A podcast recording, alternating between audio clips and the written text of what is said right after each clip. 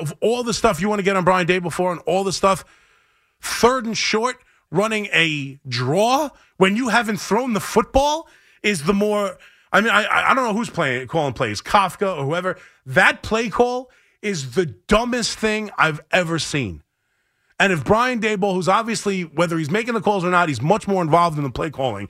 The idea that he let that get through and didn't just, you know, run up to the booth himself and take the headset right off of Kafka. You cannot call a draw. Uh, who are you fooling? They almost killed our guy Tiki because the three broadcasters, him, Catalon, and Matt Ryan, couldn't stop laughing about It- that. It's, it's, it's absurd. It is. It's funny. It's absurd. And the same thing running pitches. I know you got to get creative with the run run game. You don't want to just run the hand the ball up the middle, hand the ball up the middle. You want to do some things. Run some traps. Run some end arounds with different people. I don't know. Hey, you know what else they're talking about in the broadcast? Yeah, Tyrod Taylor's off to the hospital. Hope we all hope Tyrod's okay. Tyrod's off to the hospital with, bro- with broken ribs. He's out of the game. Obviously, we are stuck. You are with DeVito. And then the the the next option if DeVito goes down is Saquon Barkley running the Wildcat. Well, do some of that. It can't be you're not throwing the football. Try some of I know they ran it once. Do it a couple times. Do something else. But what you don't do against a defense this good and a defensive front this good with your crappy offensive line and both your tackles still missing, what you don't do is is pitch the ball back seven yards and give them a seven yard head start. Like, come on. You are not going to be successful putting the ball further into the backfield. Everyone knows you're running it. And then in overtime, you run a screen. They are looking at Saquon Barkley and they are saying he's the only one that's touching the ball. You can run a screen to Saquon Barkley third and long with your back up against the end zone in overtime. I mean, it's just stupidity.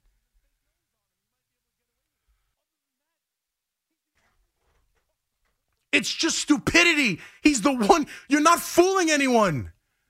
You can't creatively get the ball to Saquon Barkley. I don't care what you do. You'd have to put him in another uniform. Maybe if you put like the the the Bobby Valentine glasses and fake nose on him, you might be able to get away with it. Other than that, he's the only guy you trust to put the ball in his hands.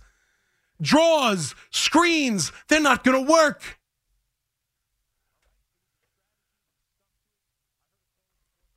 Amazing. That's what I'm that's what I'm mad about.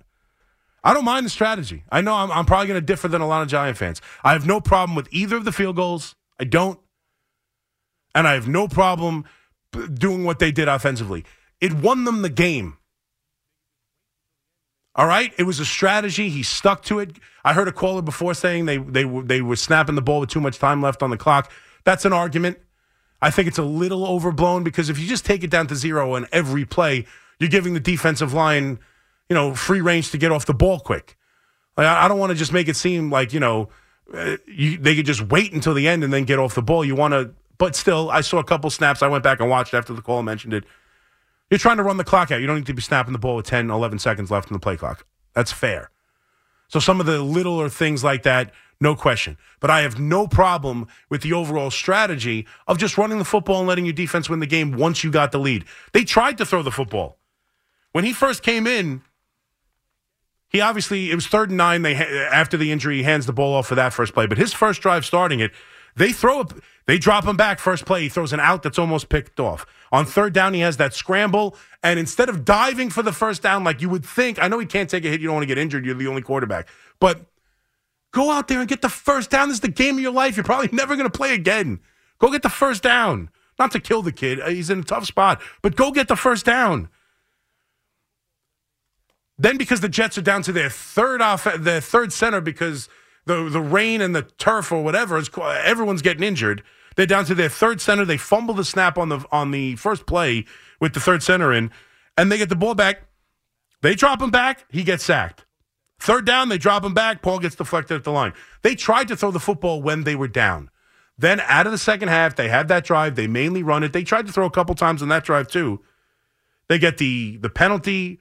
Uh, they get two different penalties that extend drives, extend the drive. He gets in the end zone, and from that moment on, with the lead, the coach said, "I'm nursing this lead." And ultimately, it had them. It had the game won if they didn't shoot themselves in the foot over and over again in the last, you know, 24 seconds uh, of the game and then into overtime.